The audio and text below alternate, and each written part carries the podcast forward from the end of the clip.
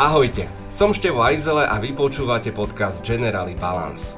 Na Balance sa tento mesiac venujeme cestovaniu a letným dovolenkám. Dovolenková sezóna je v plnom prúde a nezabudnite si na tú svoju pribaliť aj cestovné poistenie od poisťovne Generali, aby ste si užili oddych a nové dobrodružstva bez zbytočných starostí. Dnes je tu s nami Liana Avadová, bývalá letuška Emirates, a budeme sa rozprávať o jej kariére letušky, o zážitkoch pri lietaní aj o destináciách, ktoré navštívila. Vítaj, som veľmi rád, že si prijala pozvanie. Ahojte, ďakujem za pozvanie. Liana, moja úvodná otázočka, keď teraz niekedy letíš uh, a lietadlo pristane, tak tlieskáš? Nie. a ani nestojíš v uličke hneď, okamžite? Nie, nie, nie, nie. A netlieskajte. Prečo? Neviem, uh, konkrétny dôvod, no viem, že v kanadských uh, aerolinkách je to zakázané, mám taký pocit, že aj dávajú pokuty, mm-hmm. ale tak uh, akože nechcem povedať, že není čomu tlieskať, ale tiež nezatlieskate autobus, akože šoferovi autobusu, hej, keď niekde dojdete na final destination, takže nie, netlieskajte. A bolo to pre vás ako letušky vždy také úsmevné, keď niekto začal tlieskať? Stalo sa to raz asi iba, za tri roky alebo dvakrát. Ty si prežila úžasné roky v jednej najprestížnejších eh, leteckých spoločností, tak poďme rozmotať to klbko príbehov a zážitkov, lebo predpokladám, že tých spomienok máš viac ako dosť. Ktorá sa ti možno vybaví ako taká úplne, že na prvú. Určite.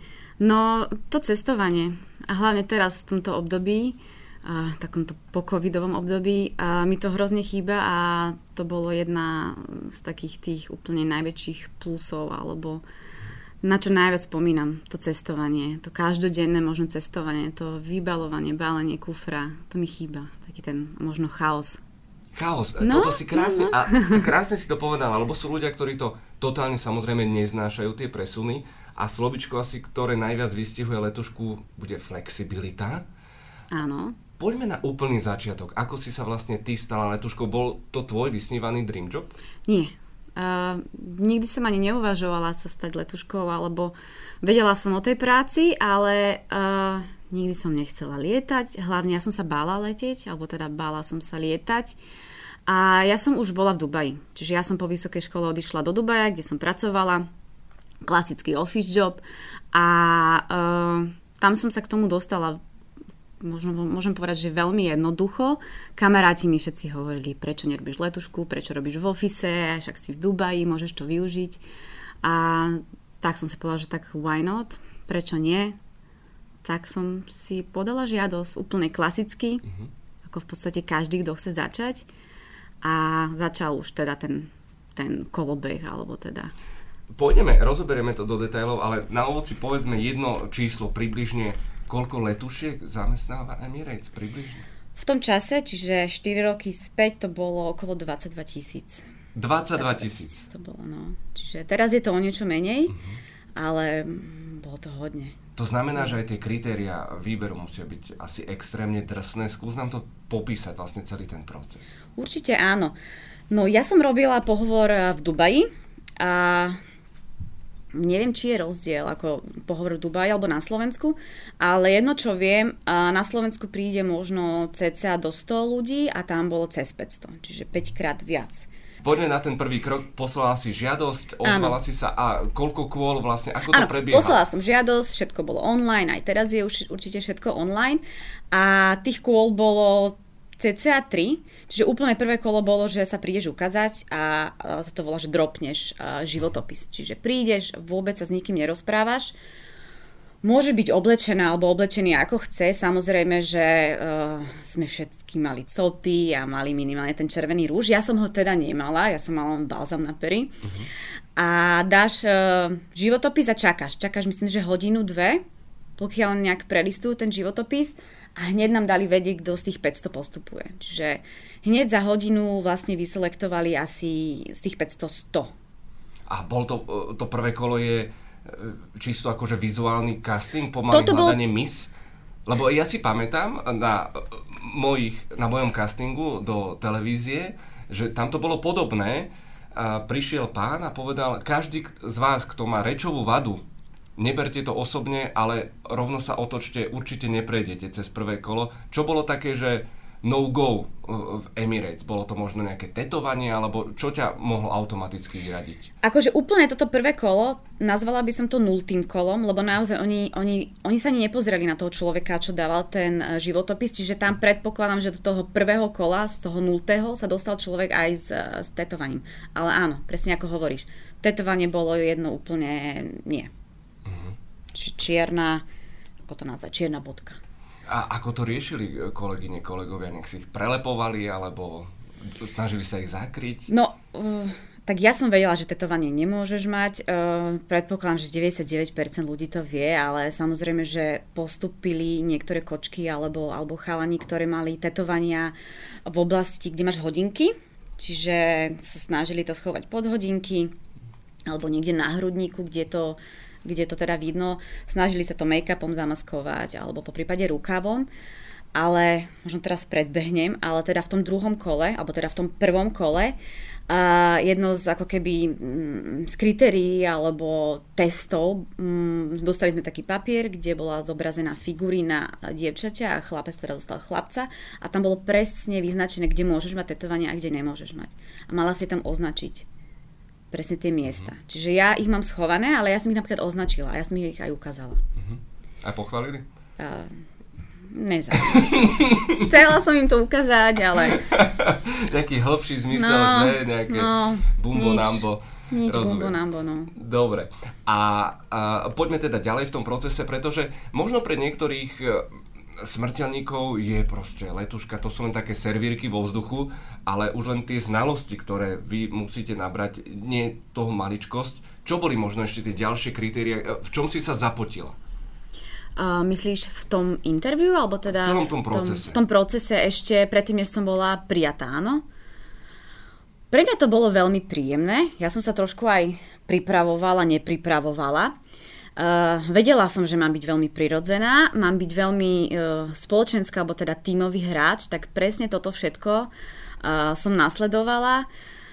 Uh, jedna z takých najdlhších častí toho interviu boli uh, práve tie spoločenské také nejaké, alebo tímové práce, kde máte prísť na nejaký výsledok alebo ako nejaký conclusion po mhm. anglicky uh, nejaké danej témy. No a uh, a boli, bol, bol si tam v podstate s desiatimi ľuďmi, neznámymi, e, ja neviem, ja som bol zo Slovenska, bol tam niekto z Indie, z Ameriky, z Kanady, zo Španielska, čiže naozaj rôzne národnosti a mali ste teda nejakú úlohu.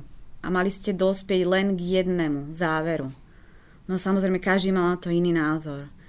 No a toto bolo také ako pre niekoho náročné, pre mňa nie, ale verím, že pre niekoho to môže byť teda naozaj náročné. Lebo už sa tam išli hádať ľudia, ale to je možno také možno odporúčanie, keď nás niekto bude počúvať. Uh, netreba sa hádať a treba možno len prikyvovať alebo možno s niekým súhlasiť. Nájsť si toho jedného, uh-huh. nebyť ten, čo uh-huh. príde. Čo toto mohlo byť také náročné. Aké bolo to čakanie na samotný ortiel? Bola si Chvela si sa uh, možno nedočkavosťou alebo strachom? Ako to dopadne? No, toto prvé kolo sa volalo, že Assessment Day a takže potom, áno, potom som čakala, lebo to nebolo posledné kolo. Toto bolo naozaj celý deň, skoro 8 hodín to trvalo.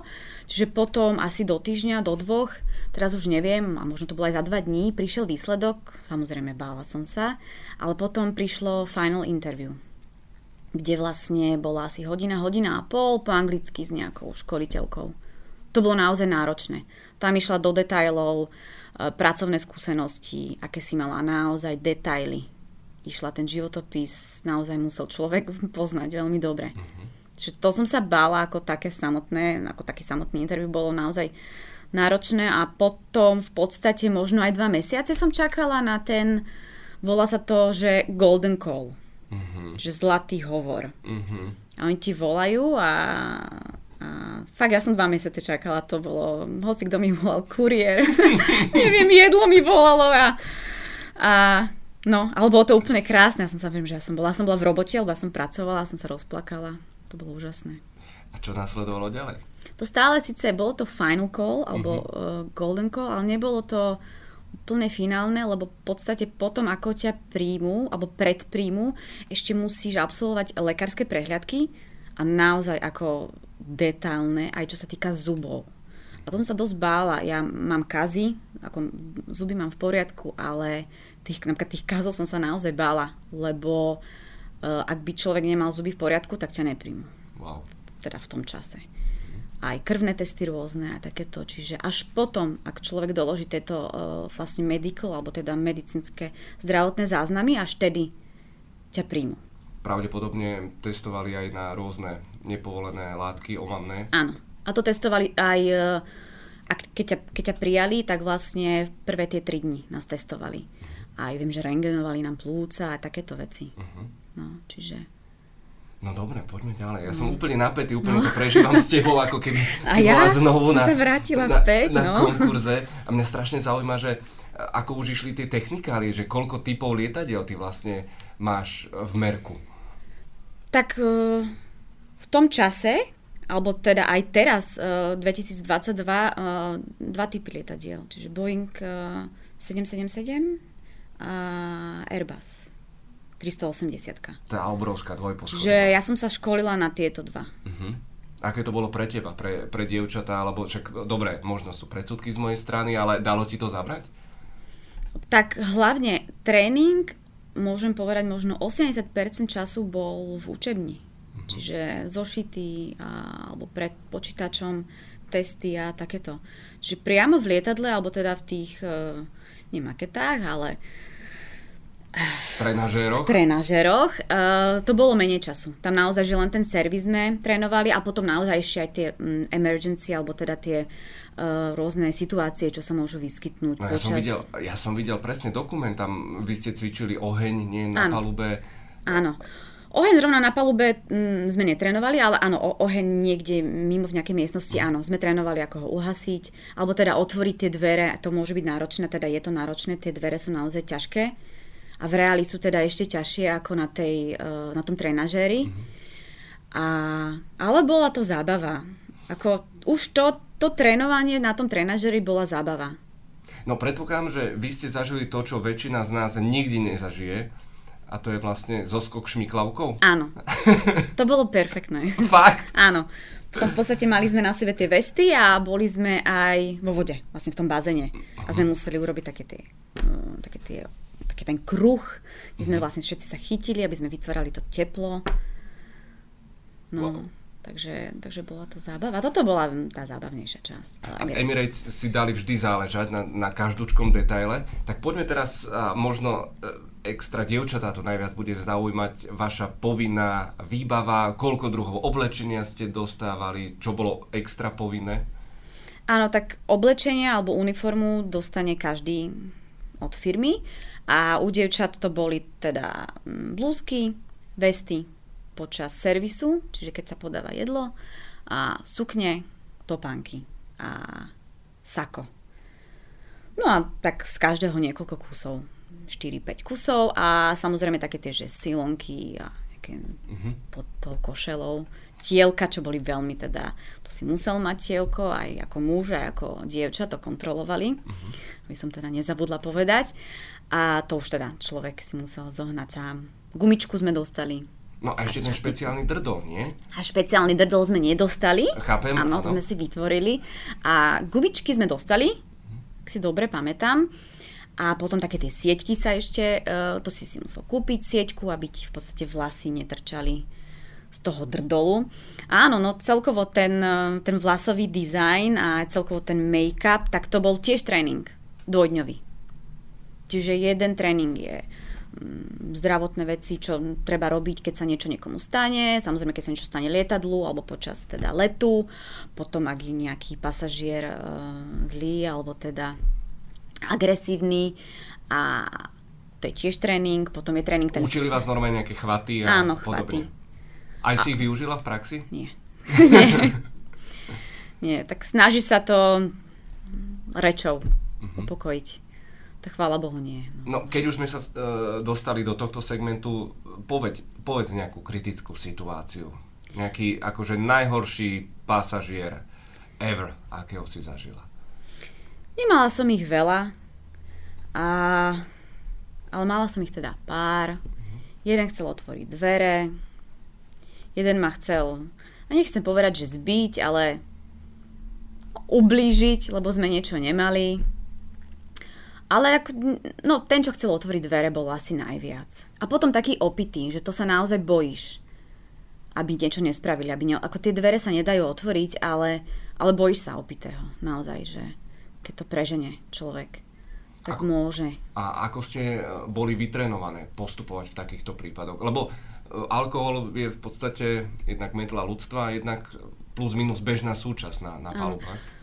Tak úplne nejaký prvý krok bol nepodávať toľko toho alkoholu. Čiže tam by som začala. Čiže naozaj, keď, a keď niekto si pýta, no tých letušiek je tam viacej, hej, môžeme tam byť 8, 10, 12, niekedy 6 a ak ten daný človek si od každej vypýta, tak nemáš šancu mm-hmm. to ukontrolovať, ale uh, jednak nepodávať mu, alebo naozaj, že len jeden druh, alebo len jednu tú skleničku. Ale teda už keď sa to nepodarí, tak uh, prísť mu dohovoriť. Mali sme na to uh, nejaký systém, už teraz, si ne, už teraz si nepoviem, že aký, ale malo to nejakých 5 pravidiel, že rozprávať sa s ním, ale mali sme hlavne supervizora. Čiže ja som, áno, riešila som to sama, keď som bola priamo na tej scéne, ale keď som nebola, naozaj som si už vedela predstaviť, že to bude naozaj ťažký zákazník, poslala som tam supervizora. Predsa bol starší, skúsenejší, mal tam napísané, že je supervizor a on dá na ňo. Uh-huh. Liana už úspešne teda je pripravená na svoj prvý let a toto ma strašne zaujíma pozícii letušky. Že Liana, ktorá sa bála lietať, ako si toto dokázala odbúrať, spracovať? No keď ti poviem, že som sa držala normálne za ruku niekoho, tak áno. Normálne boli lety, keď som chytila niekoho za ruku. Uh-huh. A to sme museli byť ale vedľa seba dvaja, lebo častokrát som sedela samozrejme, že sama. Ale ako som to odbúrala, je pre mňa doteraz, alebo teda v tom čase, je úplne, bolo úplne iné letieť ako pasažier a ako ten, tá letuška. Mala som pod kontrolou Fakt? lietadlo. Ako ja som ho síce uh-huh. neriadila, ale mala som pocit, že ho mám pod kontrolou. Že ak niečo sa stane, tak proste ja som tam, ja to budem vedieť a proste nejakým spôsobom to zvládnem. A dnes sa ešte stále bojíš lietať? Ako pasažier? Dlhšie som teraz nelietala, ale mám taký taký prirodzený strach, alebo ako to môžem nazvať. No. Lebo podľa mňa teraz hovoríš za mnohých, mňa vrátane, ktorí pocitujem dosť diskomfort vo vzduchu, že presne nemám tie nohy pevne na zemi, Áno. nemám to pod kontrolou. Čo poradiť nám? Ako, ako, ako zvládať tieto situácie? Tak cestovanie lietadlom je jedno z najbezpečnejších cestovaní. Vôbec. Ako... Štatisticky, áno. Štatisticky. Tak ak si človek spomenie na toto, uh-huh. tak možno toto mať uh, toto mať niekde v mysli. A naozaj denne my jazdíme autom autobusom ako tam to sa môže hoci kedy, hoci kde a štatisticky oveľa častejšie. Ale ťažko, ono keď sa niekto bojí, tak spomenúť si na to, že naozaj je to bezpečné tí piloti sú nielen v Emirates, ale naozaj v iných spoločnostiach a dokonca môžem povedať, že teda poslucháči určite využívajú také tie čartrové lety. No a v tých čartrových letoch častokrát sú aj práve piloti, ktorí práve prišli domov po niekoľko ročných skúsenostiach práve z týchto veľkých aerolínií, z mhm. týchto aerolíniek. A čiže sú naozaj skúsení. Čiže to není to, že je nízkonákladovka, tak tam bude nízkonákladový pilot alebo nejaký menej skúsený. To vôbec tak nie je. Čiže... A plus nemôžeme zabúdať, že letecký priemysel je jeden z najviac kontrolovaných áno, áno. E, celkovo, ale áno, je to štatistika, ale keď si pozrieš to 0,01, tak nechceš byť práve v tom, chápem. Ale dobre, e, vzlet a pristávanie sú špecifické, áno. ale sme teraz vo vzduchu a turbulencie. Áno. Neznášame turbulencie, OK? Uh, stále sa rozpráva, že máš byť pripútaná počas uh, celého letu. Ja som pred pár mesiacmi do Barcelony zažil taký let, že naozaj nás strašidelne vyhrkalo mm-hmm. uh, nad Alpami. Uh, ty si zažila aj, aj nejaký ten prepad? Ako sa to zvykne hovoriť? Taký ten naozaj prepad? Prepad? Mm-hmm. Úplne nie. Mm-hmm. No, chvála Bohu. Alebo teda... no, ale zažila si určite des v očiach pasažierov. Áno, zažila som des aj v mojich očiach, keďže mám zrkadlo. Inak nie je nič horšie. Zažil som presne situácie, keď v tých sekundách, minútach neistoty hľadáš oporu. Áno. A pamätám si, ako sa nám s jednou letuškou stretli pohľady a tá sa bála viac ako ja.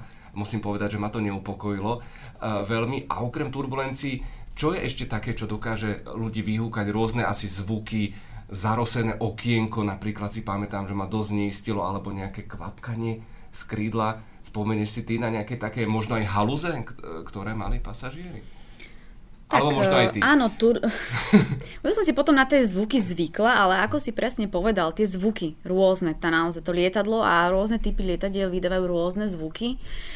Minule som išla, alebo teda naposledy, čo som išla inak lietadlom, som išla takým malinkým vrtulovým prvýkrát v mhm, živote. A to hučí, no. To hučí. Takže, a to je teda rozdiel ísť lietadlom bežným, alebo teda veľkým a týmto malým. Ale teda okrem klasických turbulencií, dokonca to není halus, ale niekedy sme ani nemali turbulenciu a mňa zastavovali ľudia, že to je hrozná turbulencia, čo sa to deje, čo, čo sa, no aj ja som sa vtedy vlastne zastavila a ja, že kde, však sme úplne, uh-huh. úplne v pokojnej hladinke. Mala som jedného pasažiera, ktorý bol á, pri pravom krídle a pozeral sa na, teda na, tú, uh, na to krídlo a tam sú také tie flap sa to volá, alebo teda taká... Klapky. Klapky, áno. Tak ono sa to otvára, je to hore dole. Ono to v podstate tak nejak si žije tým svojim životom počas, počas letu a on sa ma snažil presvedčiť, že sa to tak nemá byť. Lebo že on je technik, neviem ale čoho je technik, ale že to tak nemá byť, že ono to má byť v podstate v jednej hladine alebo v jednej. Ja že nie, ale však predsa ten vietor a to všetko, ako tak ja som není odborník, to sa otvára, zatvára, no a on, že nie, on chce rozprávať s kapitánom alebo s mhm. pilotom. No, v žiadnom prípade by som akože kvôli tomuto. Ale ja som išla dopredu, teda do kokpitu, ku kapitánovi a povedala som, že máme takéhoto pasažera, že ak, nie, že ak sa chceš pobaviť, alebo ak chceš mu to vysvetliť a máš čas, prosím, poď. A on normálne išiel, kapitán. Fakt? Hm? A vysvetlil mu to. Super. Že je to v poriadku. Mm-hmm. To bol vlastne úplne asi jediný krát, kedy naozaj išiel kapitán vysvetliť mm-hmm. pasažierovi, že je to v poriadku. Zažila si niekedy aj núdzové pristátie? Nie. Nie. Ani, ani mm, často sa stáva, alebo teda často moji, moje kolegyne zažili veľakrát, že uh, mali pristávať a nepristali, alebo sa dotkli a znova, uh-huh. znova vlastne išli hore. To môže sa nazvať aj go around. Uh-huh. To je časté. To som zažila, ale ako pasažier. Uh-huh. v Nice, vo Francúzsku kvôli vetru. Ale tak je to fajn, ako radšej takto si dať dve kolečka, ako hm, dopadnúť nejak tvrdo. No jasné. Nič sa nestane, ale naozaj, že ono, ako aby si poslúchači nemysleli, um, ten dopad môže aj poškodiť to lietadlo, ako tým ľuďom nám sa nič nestane, ale naozaj môže poškodiť a odrovnať ho. Uh-huh. Alebo sa stáva, čo uh, nie je často, um, keď sa štartuje a už naozaj keď sa zrýchluje, tak zabrzdí. Nestalo sa mi to, uh-huh. dúfam, že teda sa to nikdy nestane ani, ani poslucháčom, ale stáva sa to. A pohode. Pre mňa najdesivejšie bolo aj tak, keď som raz letel Iliušinom, prosím pekne. Čo, bo, čo bolo dosť vtipné, bolo to na jeden uh, futbalový zápas ako reportér. A ja, keď som vstúpil do toho lietadla, ja som si uvedomil, že sakra, ja som s týmto lietadlom letel pred 20 rokmi na prvú rodinu dovolenku a to lietadlo bolo stále v prevádzke. Aha a sedel som úplne vzadu a húčalo to tak strašidelným spôsobom, že sa človek nemohol ani rozprávať. A bol som celkom rád, že sme pristáli v kľude. Aj si sa tlieskal? Uh, nie, ale bol som zelený, fialový, modrý, pretože ten Ilyushin vzadu, ako má motory, tak húčal. A v polke letu zrazu urobilo to, že mm-hmm. A dvakrát sme sa prepadli, takže... Okay. Uh, a tak ďalej, a tak ďalej. Všetko dobre dopadlo, Áno. chvála pán, takže ešte aj, aj muž to vyhral, tak to bolo skvelé. A zaujíma ma ešte jedna vec a potom už prejdeme na tie úžasné destinácie. Aké sú vzťahy na palube, v tímoch? E, spomínala si, že aj pri tom výberovom procese veľmi dbali na to, ale Emirates, tam musí byť obrovské konkurenčné prostredie. Čiže aké to bolo v tímoch? Uh-huh. Ako sa mi pracovalo? Bola tam nenávisť? Bola tam... Ale nie, bola tam práve, že veľmi kamarátske uh-huh. vzťahy tam boli. Vždy sa našiel. Keď sme leteli uh, tým najväčším dvojposchodovým Airbusom, tak nás tam bolo 24 cc, ale samozrejme, že ekonomická trieda, prvá biznis, že nie všetci sme robili spolu a vždy sa niekto našiel. Uh-huh ako komu si ty nesadol, alebo niekto proste ti nesadol. Ale ako mm, s tými, čo človek robí, väčšinou naozaj ako kamarátsky. A povedz mi teraz úprimne, Emirates, ako oni dbali, kontrolovali vzťahy na pracovisku? Mali ste ich zakázané? Bolo to napríklad v zmluve? V zmluve to nebolo, lebo viem, mm, viem že boli zobratí uh, v podstate moji kolegovia. Čiže to boli, no, normálne, aj na boli, hej, normálne, áno, áno. Aj letuška pilot, alebo to už... Aj mám takých, čo sú zobratí. Okay. Stále. Sú, stále sú, stále boli. A no, čiže myslím si, že to je, ako pokiaľ to nejako neprejavujú počas letu alebo teda mm-hmm. počas uh, práce, tak je to v poriadku. Neviem, či to bolo v tej zmluve, podľa mňa to nebolo v tej zmluve, ale... A v rámci ubytovania, ktoré ste mali zabezpečené, tam áno. platili nejaké... Tam platili, áno, tieto mm-hmm. ženy, muži, uh, hodinovo, uh, tak to naozaj platilo, že v tom čase, jak som ja, čiže ja som v roku 2018 skončila, do toho roku, do jednej, vždy musel ten človek uh, vypadnúť, alebo teda odísť. to sa tak hovorí, lebo naozaj ale... museli. Že od tej jednej musel teda ten tvoj kolega alebo kamarát, nie, pardon, kolega mohol ostať, ale nejaký kamarát, kamarátka do jednej museli odísť. Čiže ak nebol v tej firme, museli do jednej odísť preč z tvojho mm-hmm. ubytovania. A kontrolovali vás ako v tábore? A kontrolovali nás veľmi ako v tábore. Uh-huh. Vlastne bezpečnostná služba bola pri výťahoch, alebo teda, áno, hneď pri výťahoch, lebo to je v podstate tam schody sme ani nemali, ale asi mali. A kontrolovali, a nie len, že kontrolovali ako pohľadom, ale ty si sa aj zapisoval. Aj čas. Aj dokonca si ukazoval kartičku zamestnaneckú. Čiže ak neodišiel, tak volali 1, 2, 3 krát, potom prišli po prípade klopať a keď teda neotvárala si, tak písali hneď mail tvojej nadriadenej, ktorá ti poslala pokarhanie. Aha. A Čiže tri, tuším, tri pokarhanie boli... Uh, bolo nejaké akože veľké pokarhanie, takéto um, slovné, kde si sa so išla vypočuť a potom 5, 6 bolo už aj písomné. Uh-huh. A to už si veľmi blízko tomu, že ťa vyhodia.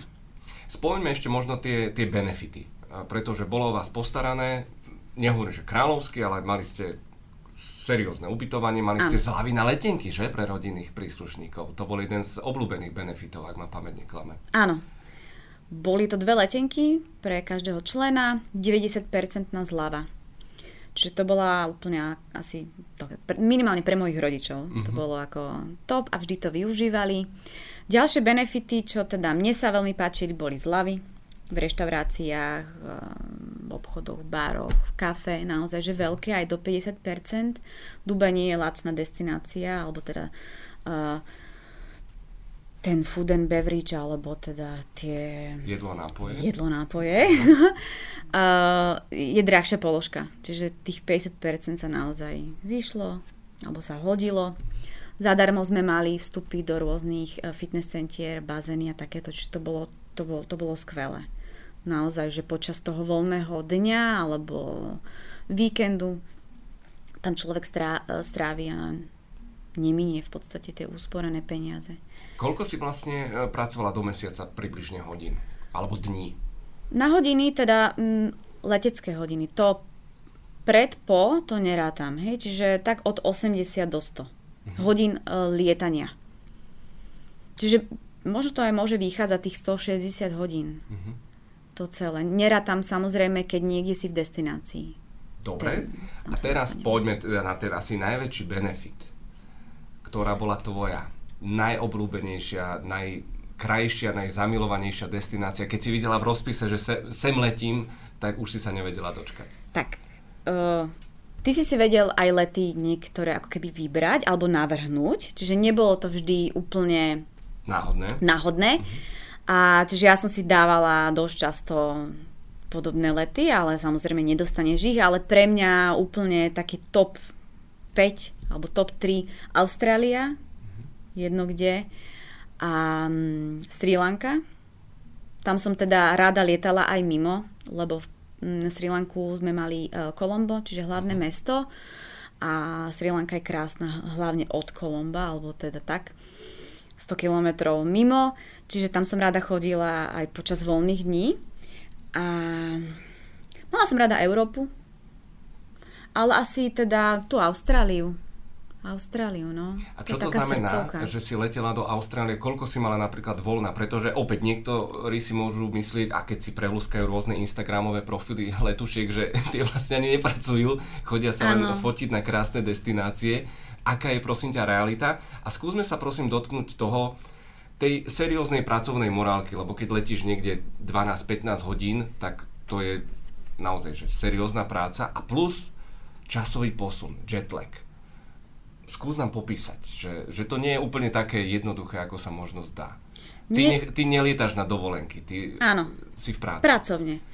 Uh, ja som mala takú nejakú možno výhodu, tie jetlagy uh, som zvládala dobre. Čiže neprespala som celý ten čas v tej danej destinácii. Uh, niekto viem, že to nezvládne, teda nezvládal tak dobre a naozaj, že prespal. Boli sme niekde 24 hodín a z toho 20 hodín prespal. No, ale mm, chcem sa možno vrátiť späť k tým destináciám. Uh, keď letíš do danej destinácie XY, uh, si tam od 12 hodín do cca možno 72 hodín. Mení sa to. Mení sa to podľa toho, mení sa to aj teraz sa to mení, hlavne v roku 2020. Viem, že niekde sú aj 4-5 dní, čo nie, 5 rokov späť sme tam boli jeden deň. Mm-hmm. Čiže záleží to aj koľko letov je v ten deň ale čím bližšie letíš, tým menej si tam. Čiže Seychely sme mali niekedy aj 12 hodín layover, čiže to je naozaj kratučky, to sa len okupeš, vyspíš, naješ. A väčšinou teda 24 hodín. A Amerika, uh, Južná Amerika, Austrália 2 dní cca. Čiže 48 hodín. A vieš si pozrieť za tie 2 dní. Aj za jeden deň si vieš pozrieť. Čiže je to o tom, či ten človek chce vidieť, či trošku možno ako ubere z toho spánku a vyrazí s tým batohom a ide. Ja som teda to tak robila.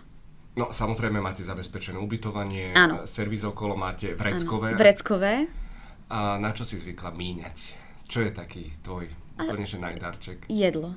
Uh-huh. Jedlo a do tých azijských destinácií Indonézia alebo Tajsko uh, masáže. To som dokázala takmer všetko minúť, čo sme dostali.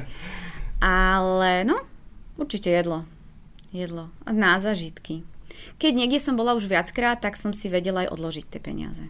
A e, skúsme ešte z druhej strany, ktorá destinácia ťa možno prekvapila nepríjemne? Že si sa tam možno tešila a, a keď si zbadala tú realitu, tak ťa to možno aj trošku vydesilo? Asi nemám takú destináciu. India Myslím si, že pre veľa ľudí môže byť taký šok, ale myslím si, že ne, všetky destinácie. Ja milujem cestovanie, milovala som cestovanie, ja som si všade našla niečo. Čiže či niekde bolo zima, teplo, špinavšie, tým jedlom som to zachránila. Jedlo. Ja som si našla niekde nejaké miesto, kde som sa dobre najedla. Ale nemám ani jednu takú destináciu. Možno Maroko a Casablanca. Lebo? Mala som tam, mám tam rodinu inak, čiže vlastne mňa aj zobrali, mňa zobrali na iné miesta, ako išli moji kolegovci, ale neletela som tam odvtedy ani raz, ani som nechcela, aj som si vymieniala lety. Mm-hmm. Neviem, mala som z toho taký pocit, zrovna z toho jedného miesta. Viem, že Maroko je nádherné, Marrakeš je krásny a tam sa dá naozaj cestovať veľmi, veľmi fajn aj aj pri mori uh, surfovať, alebo teda kitesurfovať sa tam chodí, tam fúka, ale teda z, to, z toho daného mesta som mala asi ten taký zvláštny. Možno aj z toho hotela. Mali sme naozaj krásne hotely, toto bolo, čo sa mne veľmi páčilo. Mali sme veľmi krásne hotely, ale tam teda ten hotel nebol taký krásny. No. Mhm. Ešte uh, mi dovol spýtať sa, obrovská samozrejme zvedavosť, uh, keď sa povie letuška, každý si predstaví dievča, dámu, slečnú, ženu, ale vlastne letuškovia stevardi, nie? Tak sa to hovorí správne. Áno, stevard. A, aká, aké bolo toto partičkovanie s chlapmi? Mali oni nejaké výhody? Myslím teraz, a, vieš, ako sa hovorí, že že nám ide niečo lepšie, mužom ide naopak niečo iné lepšie. Vedela by si možno zadefinovať niečo? Uh, sú silnejší muži, čiže ak trebalo pomôcť s niečím ťažším na palube, tak som určite volala kolegu, nie kolegyňu. Ale inak uh, sme boli fajn partička naozaj. Keď je to premiešané, je to fajn. Keď boli sme, že čisto len, len ženy alebo dievčatá, tak ten muž to vždy tak nejako... Stmelí. Stmelí, ale je to také krajšie, je to proste naozaj, že aj tí pasažieri sú spokojnejší, alebo teda keď vidia toho muža ešte takého urasteného, takého naozaj, že vyššieho, svalnatého, tak sa, tak sa cítia bezpečno. Než keby tam videlo 7 chudučkých 160 cm, aj keď ja mám 163 a inak, keď sme pri tej Tam výške, limit, áno, uh, limit nie je, že koľko musíš mať centimetrov, len koľko musíš do, do, do, dočiahnuť uh-huh. v mhm. podstate. Čiže uh, ešte keď sa vrátime úplne späť na tie príjmacie pohovory, tak jedno, tiež úplne z tých prvých, to jak tetovanie sme hovorili, tak musíš dočiahnuť 2,12 m. Uh-huh. Čiže na špičkách dočiahnuť, tam to bude označené. Čiže toto, no. Ale tí muži, to je... Mm, a možno by som ešte išla tak dopredu, že čo nám tí muži, ako, alebo teda chlapi, pomáhali s batožinami. Samozrejme, že uh, pasažier by si nemal nosiť batožinu, ktorú nevie zdvihnúť nad hlavu. Hej, možno aj preskočím nejakú tvoju otázku. Ale keď teda už tam bola nejaká mamička, čo mala dve deti, bola bez muža alebo starší človek a nevedel, že tú batožinu si môže dať do... Uh, začekinovať alebo teda dať úplne dole do, do lietadla, tak e, čo sme mohli spraviť? No tak samozrejme, že pomôžeme a vtedy som volala chlapa. Uh-huh. A lepšie jeden chlap ako dve. Jasné. A poďme na záver a skúsme dať prosím ťa ešte nejaké také základné, elementárne typy cestovateľom, dovolenkárom, ako sa pripraviť a ako prežiť e, vlastne let v pohode.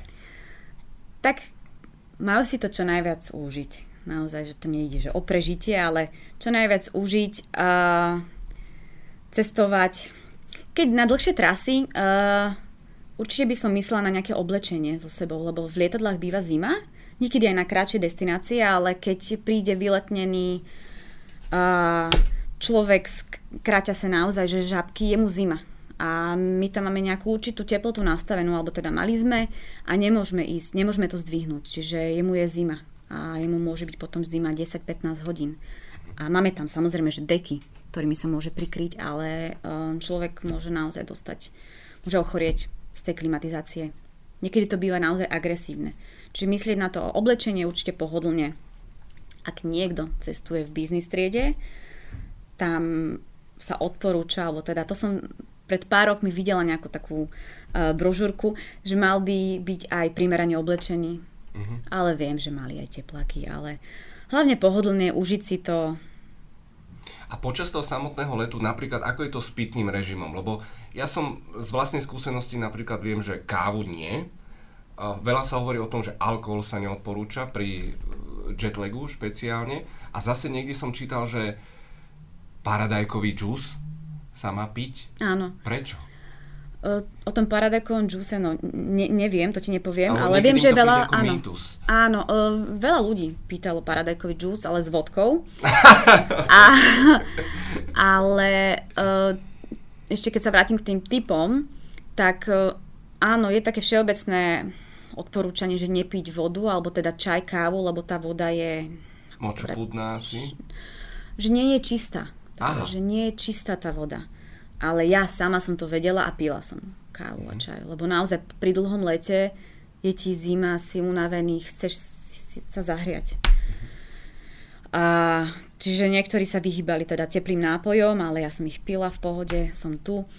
A alkohol, tak pri dlhom lete, alebo keď niekde ideš za zábavou, za dovolenkou, uh-huh. človek sa tomu nevyhne. No tak niekto ti povie e, bublinkové nápoje. Môže byť problém. Lebo?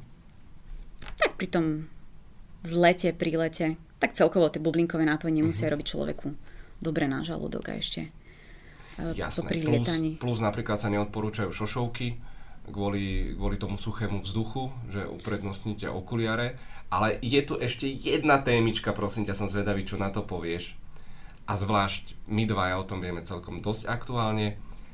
Čo malé deti na palube? Lebo ono to môže byť niekedy veľký postrach pre niektorých, predpokladám, že zvlášť rodičov. Ako zvládať tieto situácie? Tak. Čerstvá mamička. Čerst, ja, čerstvá mamička. Ja musím povedať, že e, odkedy som otcom, tak mne už detský krík na palube vôbec nevadí. Áno. Keď som bola letuška a videla som teda plačúce dieťa, vždy som pozerala sa na maminu, prečo niečo s, uh-huh. s tým nespraví, alebo teda s, babetkom. No, nejde to ono. Pri tom vzlete a prilete naozaj to babetko plačenie, pretože neviem, nie je spokojné, nie, že, že je hladné, smedné, ale bolia ho úška. Pretlakovaní. Áno, čiže starším deťom možno ako, dospeli teda žuvačky, ale mladšie babetko, kojenie, pitie z flášky, cumlik. Čiže toto sa odporúča. No ale čo viem z nejakých ako skúseností, alebo teda moje kamarátky známe, čo majú babetka, alebo teda aj z mojich pracovných skúseností, babetka zvládajú tie lety väčšina teda prespí a, a sú, v, sú v pohode. A v Emirates, čo sme mali takú, možno nejaký taký benefit, alebo rozdiel, čo iné, iné aerolinky nerobia, tak na palube, keď sme videli bábetko, ešte keď lietadlo bolo dole, alebo aj keď zlietlo v podstate, tak sme chodili a dávali hračky, fotili mamičky s deťmi a bolo to milé a tie deti sa potešili. To platí dodnes, no. môžem potvrdiť, nedávno sme leteli a malý Miško si užil úplne najviac ten no. 6 hodinový let. To bolo, on bol normálne ako na detskom ihrisku, takže to bolo strašne. A ešte určite, keď letel väčším lietadlom, či Emirates alebo mhm. nejaké uh-huh. iné a, má, a majú tam takú tú koli, um, baby bassinet sa to volá po anglicky, čiže taká postielka, ktorá sa pripne na, na stenu. Áno. A teda je ich tam iba pár, musí ten človek sedieť pri tej stene, čiže nemôže sedieť niekde inde v uličke a dať si tam teda to bábetko, ale určite možno prísť na check-in skôr a snažiť sa dostať to miesto, lebo majú prednosť tej mamičky, keď majú to dieťa. Je to síce do dvoch rokov, ale čo viem zo skúseností, po roku sa tam už nezmestí to babetko, alebo zmestí, ale ak 2 cm už napríklad nôžky alebo hlava uh-huh. je mimo, bereme to späť. Čiže ja som aj pozerala, ja osobne, keď som mala teda nejaké bábetko v mojom rajóne, tak som pozerala, že aké je cca veľké, ťažké a potom som bohužiaľ musela zobrať. Nerada, ale musela som zobrať teda tú, tú postielku. Uh-huh. Lebo ak by sa niečo stalo, bola by turbulencia, to dieťatko by tam bolo a naozaj, že je väčšie, tak sa môže zaseknúť, vypadnúť. Eh, prosím, skončíme krásne, skončíme lahotne a skončíme provokačne. Už si niečo naznačila, chcem počuť tri top destinácie Liany, ktoré odporúča, ktoré naozaj by mal každý z nás v živote vidieť.